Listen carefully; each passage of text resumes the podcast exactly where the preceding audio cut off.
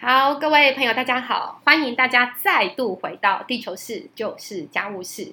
听这个声音，应该知道我们那个一日主持人已经辞职了。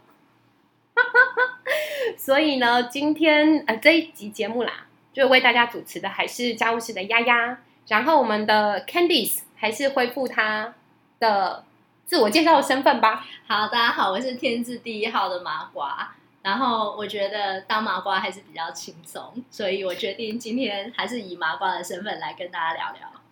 好哦，我们刚刚在聊说有一个呃蛮有趣的新闻，其实是很很台湾的一个呃代表的新闻哦，居然跟整个永续还有环境政策也有关系，就是台湾呢在六月份启动了一个。环保示范夜市的计划，然后呃鼓励大家在七八月份多去走跳，然后他们呢十月到十一月就要评鉴，所以它其实还是一个很很政策取向的东西啊。但是这个环保夜市啊，为什么呃他们到底要做什么来来承诺会比较环保？哈，他们其实有几个。呃，作为他们选定了全国二十二处的夜市，然后要落实重复清洗餐具，就是减少一次性的餐具，然后呃，要落实垃圾分类，然后装设油烟防治设备。改善餐饮污水排放，还有改善环境跟公厕清洁等，大概七大措施。然后刚刚在跟那个 Case 讲说，哎，我们来聊这个新闻。我们的第一个反应都是糟糕。我们是两个不逛夜市的人，然后要来聊这个新闻。可是我们还是会想要，就是问看看，对啊，不逛夜市是。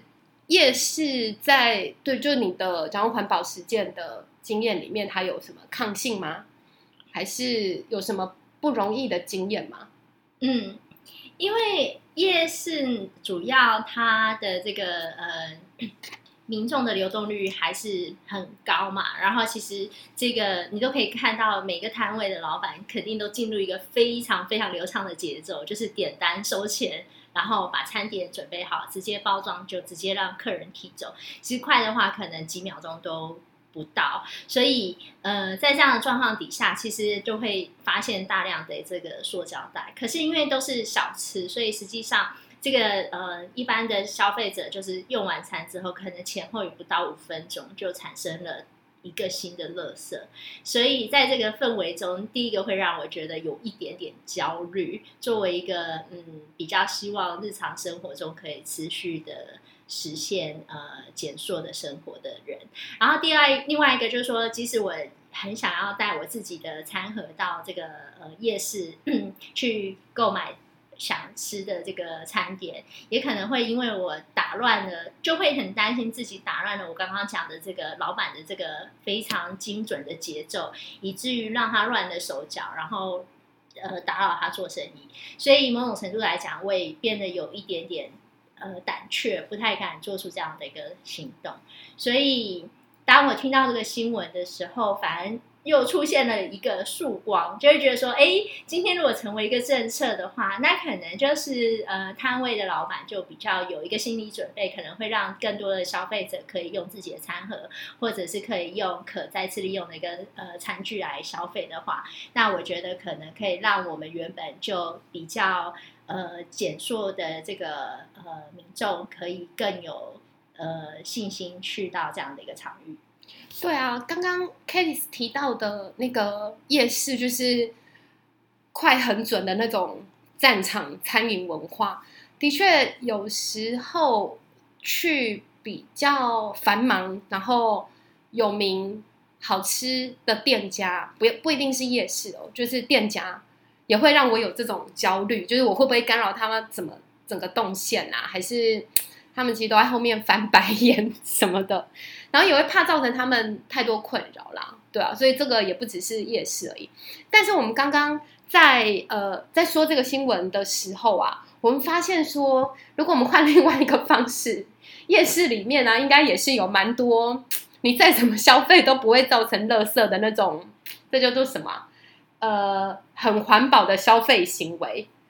我们可以举个几个例子吗？就除了小吃之外，你这样讲的话，其实我会去夜市啊，主要还是因为我老公超爱套圈圈的，因为他觉得那是一个很非常疗愈的过程。所以套圈圈这个这个消费的确就不会产生任色的热色，而且它可能就是再循环的最佳最佳典范。对，你可以看到那个圈圈基本上都快要变成古迹了，嗯，而且是竹制的，对，是一个非常环保的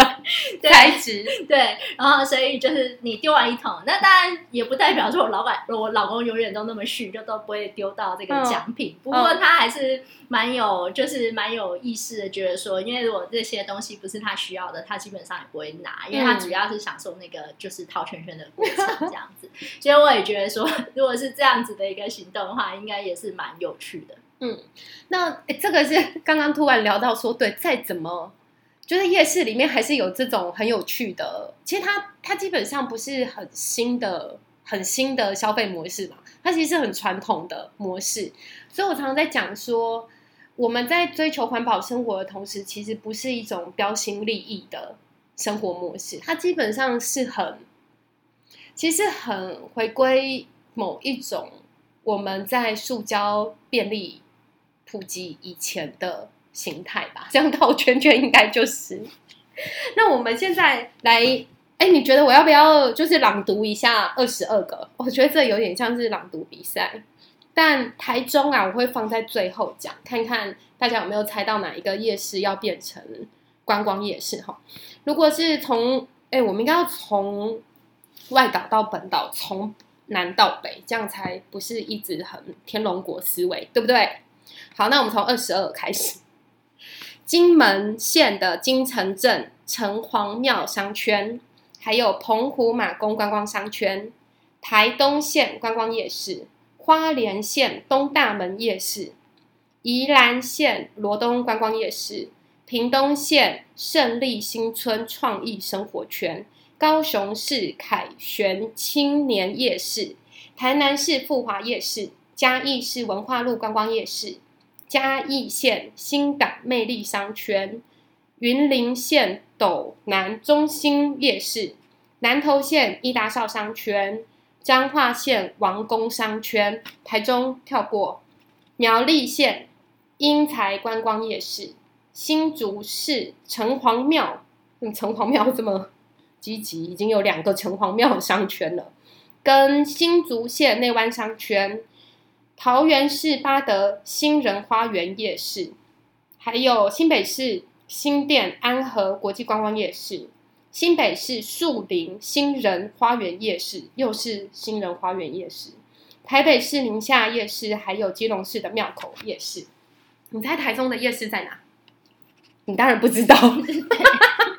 但我刚刚有跟你讲答案，那你就来公布吧。好，台中的话呢，就是大庆夜市，而且呢，大庆夜市在哪？它其实离大庆车站很近啊，所以我刚刚就想到说，这样子又又是一举多得，因为你还可以搭运具，对，大众交通工具去到这个地方，这样子。我在好啦，被你这样讲，我就查一下它什么时候开，我就近期就会去，再来跟大家回回来报报分享一下他们的就是环保实践怎么样。对，哎，然后我想要讲一个豆知识，我觉得。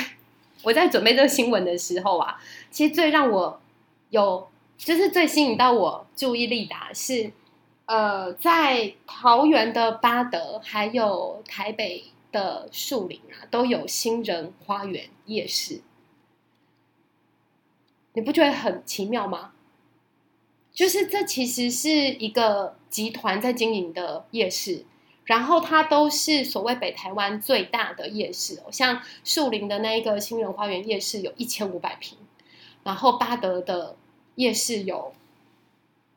六千多平，所以就想说夜市已经进展到它其实是集团进驻，然后一个很规模化经营的，像在树林的那个夜市啊，它居然还有哺乳室哎。哦，所以我觉得丫丫她她觉得她会被这个政这个斗知识给给吸引到，我相信她又想要从政策面还有企业呃策略面去着手，因为消费者千错万错都不是消费者的错，所以他准备要从这个这个经营者的这个策略中去下手。可我我会之所以对这种大夜市特别就加入特别有兴趣，是因为这代表不是不只是呃在地店家的集合来来被政策驱动哦，其实它某种程度应该就是企业跟政府在这个政策上面的配合吧。而且你的夜市规模如果越大，然后你一次做这七个面向的改善，那它的成效就会越好啊。所以不觉得整个新闻报起来还是很积极乐观吗？有有有，你 你让我有去想去逛夜市的冲动了。今天怎么不赶快天黑？